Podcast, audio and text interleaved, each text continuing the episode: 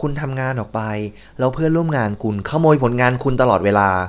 คุณก็รู้สึกว่าคุณไม่อยากทำงานแล้วถูกปะเช่นเดียวกันนะ คนที่สร้างสารรค์ผลงานดีๆออกมาเยอะๆเนี่ย แล้วคุณถูกขโมยตลอดเวลา ต่อไปคุณจะรู้สึกเลยว่า คุณไม่อยากสร้างงานแล้ว You are tuning to Why Me Podcast.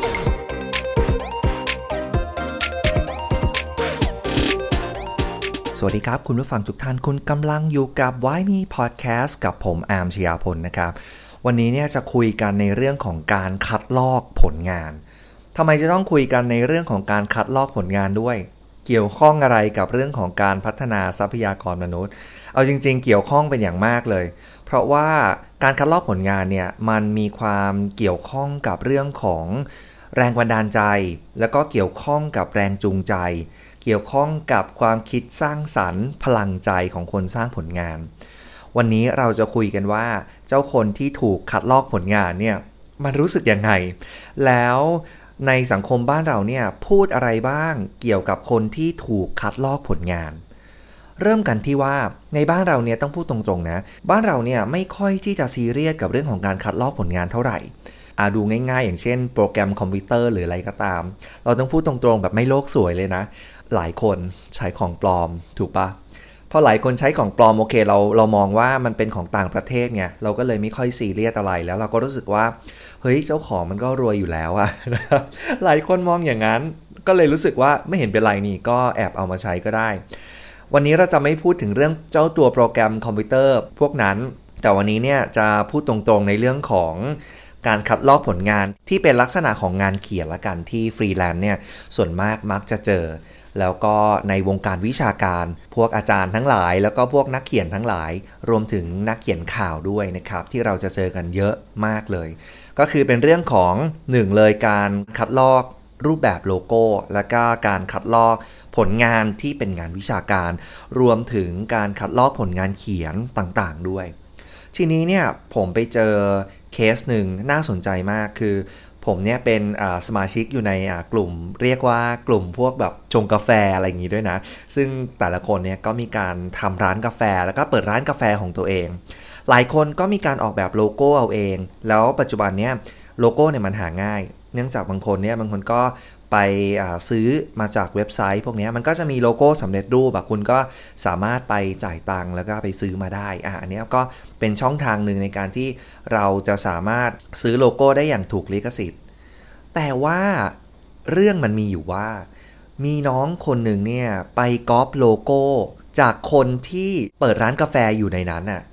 ก็คือคนที่เปิดร้านกาแฟอยู่อะเขามีร้านของเขาอะแล้วเขาลงโลโก้ไว้ใช่ปะแล้วน้องคนนี้เขาจะเปิดร้านใหม่ เขาก็เลยไปเอาโลโก้เจ้าตัวนี้มา ซึ่งเจ้าตัวโลโก้เนี้ยมันมีหน้าตาคล้ายคลึงกันอย่างหนึ่งก็คือว่ามันเป็นรูป moka pot moka pot อะก็คุณนึกออกไหมว่า moka pot ที่มันชงกาแฟใครที่ไม่รู้จัก moka pot นะคุณลองไป search ใน Google ได้คำว่า M O K A แล้วก็เว้นวรรค POT pot ที่แปลว่าหม้อนะ เจ้าตัว moka pot ตัวเนี้ยมันมีหน้าตาแบบว่ามันมีสไตล์มาจากอิตาลีไงคนก็ก็นิยมกันค่อนข้างเยอะเลย ทีนี้น้องคนนี้เนี่ยเขาไปเอารูป moka pot มา ซึ่งเป็นโลโก้ของอีกร้านหนึ่งทีนี้เจ้าของร้านนั้นน่ะกับเจ้าของอะน้องเนี่ยที่จะเปิดร้านใหม่เนี่ยเขาอยู่ในกลุ่มเดียวกันไงเขาก็ดันไปเห็นเข้า เจ้าของตัว original ดั้งเดิมเนี่ยออกมาโวยวายเลยว่า เฮ้ยทำไมถึงมีการก๊อปโลโก้ แบบนี้เพราะว่าเขาอะเป็นคนสร้างขึ้นมาเอง กับมือเลยแล้วเขาเปิดโปรแกรมแล้วเขาสร้างด้วยโปรแกรมพวก Photoshop AI Adobe Illustrator พวกนี้ในโปรแกรมคอมพิวเตอร์คือเขาทำมาเอง แล้วก็มีหลักฐานด้วยว่าเขาอะเป็นต้นคิดเรื่องโลโก้เจ้าตัวนี้ขึ้นมา ทีนี้เนี่ยพอเขาโพสต์ลงไปเนี่ยก็มีหลายคนนะเข้ามาแสดงความคิดเห็นเนี่ยค่อนข้างเยอะ มันทำให้ผมเข้าใจเลยว่า เรามีความเข้าใจผิด ในเรื่องของการออกแบบโลโก้ แล้วก็การออกแบบที่เป็นลายเส้นพวกนี้ค่อนข้างเยอะ เท่าที่ผมสรุปมาให้เลยนะ มันจะมี 5 ประเด็นด้วยกันที่เขาพูดถึง และเดี๋ยวผมจะค่อยๆ เคลียร์ไปทีละประเด็นนะ ว่าเราควรจะมองในเรื่องนี้ยังไงบ้าง อันดับแรกเลย คนเขาแนะนำข้างในบอกว่า แนะนำว่าน้องที่ไปก๊อปโลโก้มาไม่ผิด เพราะว่าคุณไม่ได้เอาไปจดลิขสิทธิ์ ก็ต้องชี้แจงแบบนี้นะ ว่าจริง ๆ แล้วเจ้าตัวลิขสิทธิ์อะมันจะเกิดขึ้นทันที นับตั้งแต่ผู้ที่สร้างสารรค์ผลงาน ได้ครีเอทผลงานหรือว่าสร้างสารรค์ผลงานออกมา โดยที่ไม่ต้องจดทะเบียน นี่คือความหมายของลิขสิทธิ์นะ ซึ่งหลายคนน่ะมีความเข้าใจผิดสลับกับกรณีของสิทธิบัตรยาไงเขาก็เลยบอกว่า เฮ้ยถ้าไม่จดลิขสิทธิ์อะก็ไม่สามารถที่จะเรียกร้องอะไรได้ ไม่ใช่นะจริง ๆ แล้วเนี่ยเวลาคุณทำผลงานศิลปะออกมาเนี่ยมันเป็นลิขสิทธิ์ของคุณเรียบร้อยแล้ว ไม่ว่าจะเป็นเรื่องของการถ่ายภาพ เรื่องของการออกแบบโลโก้ แล้วเวลาในต่างประเทศเนี่ยเขาฟ้องร้องกันเนี่ยเขาจะเอาหลักฐานขึ้นมาเลยนะว่า คุณสร้างงานตัวนี้ตั้งแต่เมื่อไหร่ แล้วข้างในไฟล์คอมพิวเตอร์ที่คุณสร้างงานไว้อะมันจะมีเขียนอยู่นะว่า คุณครีเอทงานตัวนี้ขึ้นมาในวันที่เท่าไหร่ เวลาอะไรด้วย ราะงั้นในต่างประเทศเวลาขึ้นศาลเขาฟ้องร้องเรื่องลิขสิทธิ์กันเนี่ยเขาจะขุดตัวนี้ขึ้นมาดู แม้กระทั่งภาพถ่ายอะในปัจจุบันนี้ภาพถ่ายอะกล้องถ่ายรูปนะครับมันสามารถบันทึกเอาไว้ได้ว่า คุณถ่ายรูปณนะวันที่เท่าไหร่ เวลาเท่าไหร่ แล้วเวลามีคนก๊อปเอารูปของคุณไปใช้เนี่ยมันก็จะขึ้นใช่ไหมว่า เขาเนี่ยเอาไปลงอย่างเช่น เขาเอารูปที่คุณถ่ายไปลงในสำนักพิมพ์ หรือว่าไปลงในสื่อสิ่งพิมพ์ของเขา สมมติว่าเขาลงแล้ววันที่อ่า28 กันยาสมมตินะเขาลงวันที่ 28 กันยา แต่รูปถ่ายของคุณเนี่ยคุณถ่ายมาตั้งแต่เดือนสิงหาปีที่แล้ว แล้วข้างในไฟล์กล้องเนี่ยมันสามารถที่จะระบุได้เลยว่าคุณไปถ่ายมาตั้งแต่วันนั้นจริง ๆ แล้วคุณไปฟ้องศาลแบบนี้คุณก็ถือว่าชนะนะ เพราะว่าคุณเป็นเจ้าของลิขสิทธิ์เจ้าภาพถ่ายตัวนั้นจริง ๆ เพราะฉะนั้นในข้อแรกเคลียร์กันเลยว่าลิขสิทธิ์ มันเกิดขึ้นแล้วตั้งแต่ผู้สร้างสารรค์ผลงานได้คิด แล้วก็สร้างสารรค์ผลงานออกมาเรียบร้อยแล้ว ไม่จำเป็นต้องจดทะเบียน อันนี้ก็เป็นความเข้าใจผิดอย่างหนึ่ง อย่างที่สองเลย มีคนที่คอมเมนต์เข้าไปในกรณีนี้นะ เขาบอกว่า เอ้ย มันเป็นโมกาพอดเหมือนกันนะมันแยกไม่ได้ โมกาพอดของพี่กับโมกาพอดของน้อง เอ้ย มันเป็นอันเดียวกัน เพราะฉะนั้นมันแยกไม่ได้ เพราะฉะนั้นน้องจึงไม่มีความผิด ต้องบอกอย่างนี้ว่า คือการออกแบบหรือว่าการสร้างสารรค์อย่างหนึ่งเนี่ยงานศิลปะมันจะมีลายเส้นของมันถูกปะพี่คนนี้เขามีลายเส้นของเขาที่เขาร่างออกมาถูกไหมคือเมื่อมันเป็นงานศิลปะอะสิ่งเดียวกันมันจะเหมือนกันไม่ได้ มันจะแตกต่างกันในเรื่องของลายเส้น ผมยกตัวอย่างให้ฟังเช่น ลายเส้นแมวของการ์ตูนเรื่องหนึ่งกับลายเส้น รูปแมวของการ์ตูนอีกเรื่องหนึ่งคุณนึกออกไหมว่ามันจะไม่เหมือนกันอะ มันจะเป็นแมวเหมือนกันไม่ได้ ถ้ามันเป็นงานศิลปะ เช่นเดียวกันโมนาลิซามันจะเป็นโมนาลิซาเหมือนกันไม่ได้ คุณนึกออกไหมคือต่อให้โมนาลิซาเป็นผู้หญิงเหมือนกันนะคุณจะมาบอกว่าฉันวาดรูปผู้หญิงเหมือนกัน ไม่ได้ เพราะว่าลายเส้นเนี้ยคือรูปของโมนาลิซาถูกไหมเพราะฉะนั้นเช่นเดียวกัน คุณจะมาบอกว่าโมกาพอดเหมือนกัน เป็นรูปวาดโมกาพอดเหมือนกันเอาผิดไม่ได้ อันนี้ไม่ถูกต้องนะ เพราะว่าลายเส้นน่ะมันต่างกัน มันจะเอาอะไรมาเหมือนกัน มันเหมือนกันไม่ได้ เพราะฉะนั้นเนี่ยมาเคลียร์กันก่อนเลยว่า ถ้าเป็นงานสร้างสรรค์ที่เป็นพวกรูปภาพ หรือว่าเป็นโลโก้เขาวัดกันที่ลายเส้น เพราะงั้นเถียงไม่ออกเลยนะ ในประเด็นเนี้ยถ้าผิดก็คือผิดคุณลอกเขาจริง ๆ แหละ อันดับที่ 3 เลย ข้อหาที่ 3 ที่เขาพูดเข้ามา แล้วคนไทยชอบพูดประโยคนี้นะ พูดว่าอะไรรู้ไหม ปล่อยวางบ้างเถอะพี่ ปล่อยวางบ้างเถอะ เดี๋ยวนะ เรื่องนี้เกี่ยวอะไรกับการปล่อยวาง หลายคนชอบใช้คำว่าปล่อยวางในศาสนาพุทธ มากับเรื่องของคดีความหรือว่าข้อพิพาทต่างๆ เยอะมาก ปล่อยวางคืออะไรถามก่อน มันคนละประเด็นนะ เหมือนเวลาคุณเจอใครสักคนอะขโมยของของคุณอะอย่างเช่น คุณเปิดร้านมินิมาร์ทแล้วมีผู้ร้ายคนหนึ่งเนี่ยมาขโมยของของคุณไป เสร็จแล้วตำรวจจับได้ แล้วบอก คุณซึ่งเป็นเจ้าของว่า ปล่อยวางบ้างเถอะพี่เรื่องมันก็เกิดขึ้นได้ เฮ้ยถ้ามันปล่อยวางได้ทุกเรื่องอะ่ะ ก็ไม่มีตำรวจแล้วป่ะถูกไหมแล้วอีกอย่างหนึ่งถ้าเกิดว่าคุณไม่ออกมาเรียกร้องสิทธิ์ว่าสิ่งนั้นน่ะเป็นของของคุณ อันเนี้ยไม่ใช่การปล่อยวางนะ มันหมายถึงการละเลยแล้วนะ มันไม่ใช่การปล่อยวาง คุณต้องรักษาสิทธิ์ในสิ่งที่เป็นของคุณ ละเลยกับปล่อยวาง คนละเรื่องกัน เพราะงั้นถ้าเกิดว่าทำผิดในเรื่องของกฎหมาย แล้วทำผิดในการคัดลอกแบบนี้จะมาใช้คำว่าปล่อยวางไม่ได้นะโยนึกออกปะเออ ในกรณีที่ 3 ต้องเคลียร์กันในเรื่องนี้นะ ถ้ามันปล่อยวางได้ทุกเรื่องอะ่ะ บ้านเราไม่ต้องมีตำรวจ บ้านเราไม่ต้องมีกฎหมายแล้วนะครับ ในกรณีที่ 4 ที่เขาพูดกันว่ามันเกิดอะไรขึ้น น้องคนนี้ก็ออกมาขอโทษนะ เสร็จแล้วพอน้องออกมาขอโทษแล้วเนี่ย หลายคนก็ออกมาพูดว่า ขอโทษก็จบแล้วนี่ เจ้าของโลโก้จะเอาอะไรกันนักกันหนา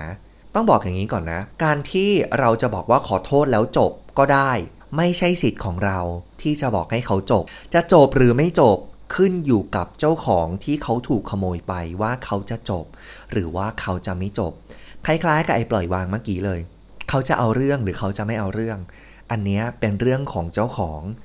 ก็ย้ำอีกคำเดิมแล้วกัน ถ้าโลกนี้มันขอโทษแล้วจบ ไม่ต้องมีตำรวจ ไม่ต้องมีกฎหมาย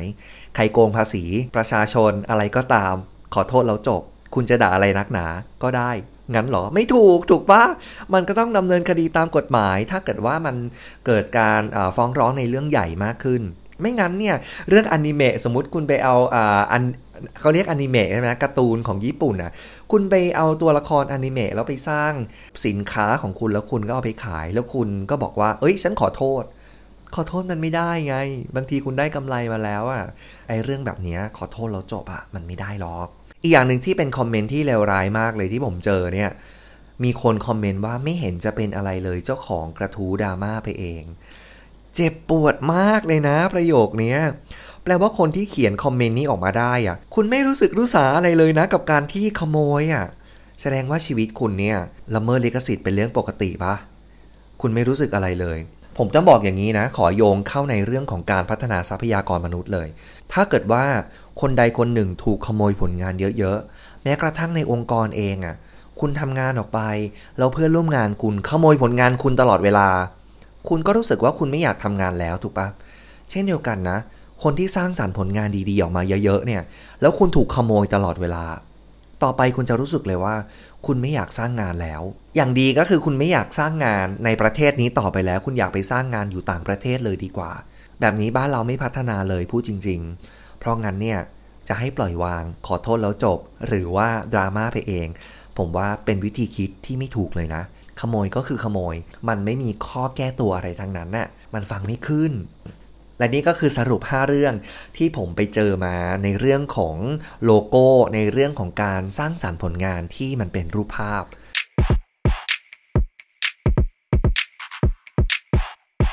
มันมีอีกประเด็นหนึ่งที่ไม่ค่อยชัดเจนเหมือนกับเจ้าตัวที่เป็นรูปภาพสักเท่าไหร่ ก็คือการคัดลอกผลงานที่เป็นตัวอักษร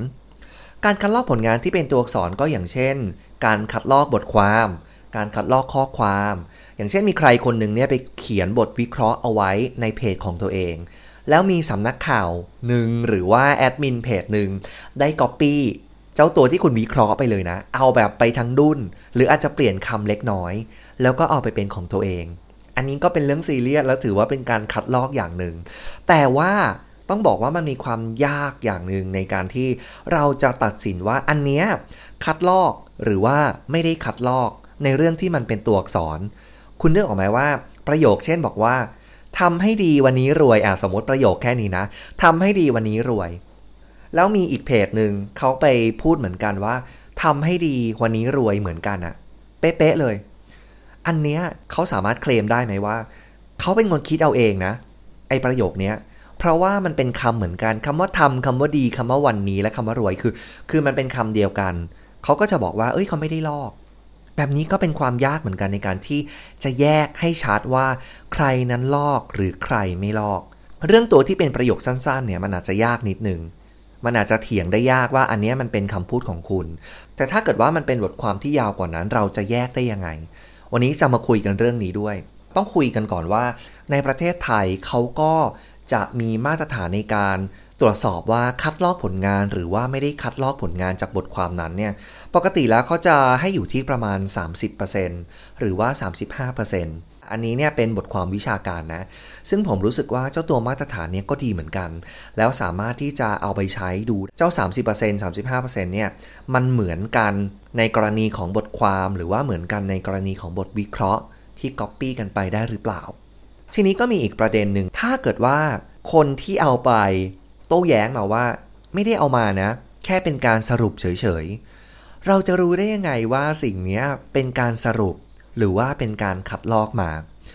ต้องคุยกันเลยว่า การสรุปนั้นจะแตกต่างจากการตัดคำแล้วก็ยกมานะถ้าคุณไปหาบทความใครสักคนหนึ่งเนี่ย แล้วคุณไปอ่านในนั้น แล้วคุณก็ตัดคำเอาแค่ keyword อะมา แล้วคุณก็ยกมาแล้วเป็นของตัวเอง อันนี้เข้าข่ายการลอกไหม ผมว่าเข้าข่ายการลอกนะ ตัวอย่างเช่น มีคนเขียนไว้แล้วว่า 5 วิธีในการทำให้แฟนหลงรักสมมตินะ อะหเอาใจ 2 ช่วยเหลือ 3 รับฟัง 4 โทรหา 5ทำตัวให้ยุ่งอ่าสมมุติเขาเขียนไว้ละ 5 วิธีนี้ ถ้าเกิดว่าเรานำเจ้าตัว 5 วิธีนี้เนี่ยมาตั้งต้นเป็นงานของเราเอง โดยที่เราไม่ได้อ้างอิงเลยนะ แล้วคุณก็เปลี่ยนเนื้อหาข้างในอะ่ะแบบนี้คุณว่าจะเป็นการลอกปะ ผมมองว่ามันเป็นการลอกนะ ถึงแม้ว่าเนื้อหาข้างในมันจะต่างกัน แต่การตั้งหัวข้อขึ้นมา 5 อันแบบนี้แล้วทำมาเหมือนกันเป๊ะแบบนี้มันเจตนาชัดๆเลยแล้วว่ามันลอกผมว่ามันไม่มีใครหรอกที่สามารถที่จะคิดเจ้าตัว 5 วิธี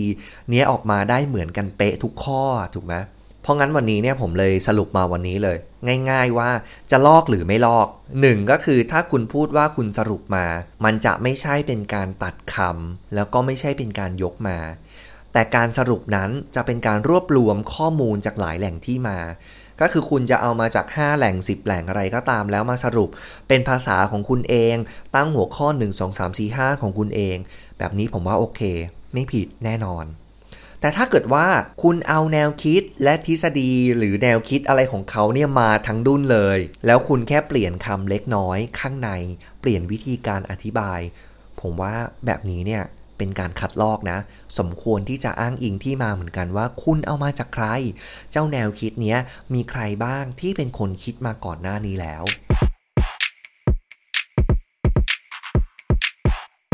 พอฟังมาถึงตรงนี้ผมเชื่อว่าหลายคน ยังรู้สึกว่ามันกำกวมเหมือนกันนะกับการที่เราจะดูได้ไหมว่าเราคัดลอกบทความหรือว่าไม่ได้คัดลอกบทความ ผมยกตัวอย่างอย่างนี้แล้วกัน เวลาคุณไปอ่านข่าวจากสำนักหนึ่งเนี่ย ต้องบอกอย่างนี้นะ ไม่ขอเอ่ยชื่อ ข่าวสำนักนั้นเนี่ยคือเรียกว่าแทบจะคัดลอกบทความมาจากอีกสำนักหนึ่งเลยอะคือเวลาคนอ่านไปอ่านเนี่ยคุณจะสามารถรู้ได้อะเพราะว่า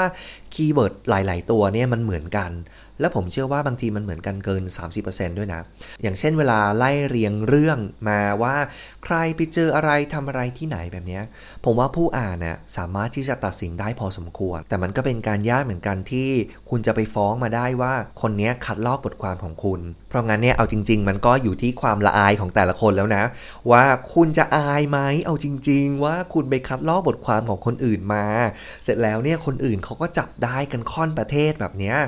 คุณต้องอายบ้างนะ เอาจริง ๆ แต่บางคนไม่อายอะ่ะ แล้วอีกฝั่งหนึ่งเขาก็ฟ้องไม่ได้ด้วยไง มันเหมือนจะดูดีนะ แต่ผมว่าอย่าทำเลย เพราะว่ามันเสียเครดิตตัวเองนะครับ แล้วก็ทำให้คนอื่นเนี่ยเสียกำลังใจในการทำงานด้วย ตัวอย่างในสังคมที่พบเห็นเลย มีนักเขียนท่านหนึ่งแต่งหนังสือออกมา เสร็จแล้วเนี่ยมีการสรุปความทฤษฎีมาจากความเข้าใจของตัวเอง โดยที่ ไม่ได้อ้างอิงว่าเจ้าตัวแนวคิด หรือว่าเจ้าตัวทฤษฎีนั้นน่ะมาจากใคร คือในฐานะที่เราเนี่ยเป็นคนที่อ่านหนังสือที่มาจากต่างประเทศ ในด้านจิตวิทยาบ้าง ในด้าน marketing บ้าง ในด้านการบริหารบ้างทำให้เรารู้เลยว่า เจ้าตัวแนวคิดที่เขาเขียนในหนังสือเนี่ยมาจากคนอื่น คือคุณไม่ได้คิดเองหรอก แต่ว่าคุณไม่ได้อ้างเองประหนึ่งว่าคุณเป็นคนที่คิดเอาเองอะ่ะ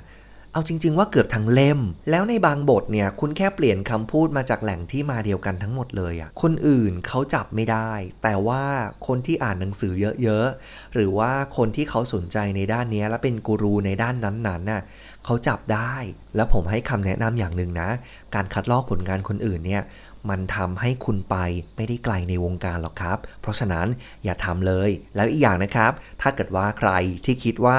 อยากจะคัดลอกสิ่งนั้นมาจากต่างประเทศ คุณต้องระวังด้วยนะ เพราะว่ากฎหมายในต่างประเทศเนี่ยค่อนข้างแรงนะ คุณอาจจะโดนฟ้องไม่รู้ตัว แล้วก็ทำให้ตัวเองเสียเครดิตในวงการนั้นๆด้วย เอาเป็นว่าวันนี้เนี่ยผมให้แนวทางในการพัฒนาแนวคิดของตัวเองแล้วกัน ว่าเราไม่ควรจะคัดลอกผลงาน ขยันอีกสักนิดนึง ไปหาจากหลาย ๆ แหล่งมา แล้วคุณก็สรุปออกมาให้เป็นผลงานของตัวเอง มีใครที่ผลงานคล้ายกับแนวคิดเรา เราก็อาจจะอ้างอิงมาสักนิดนึง มันจะทำให้เราดูดีขึ้นว่าเราอะไปทำกันบ้านมาก่อน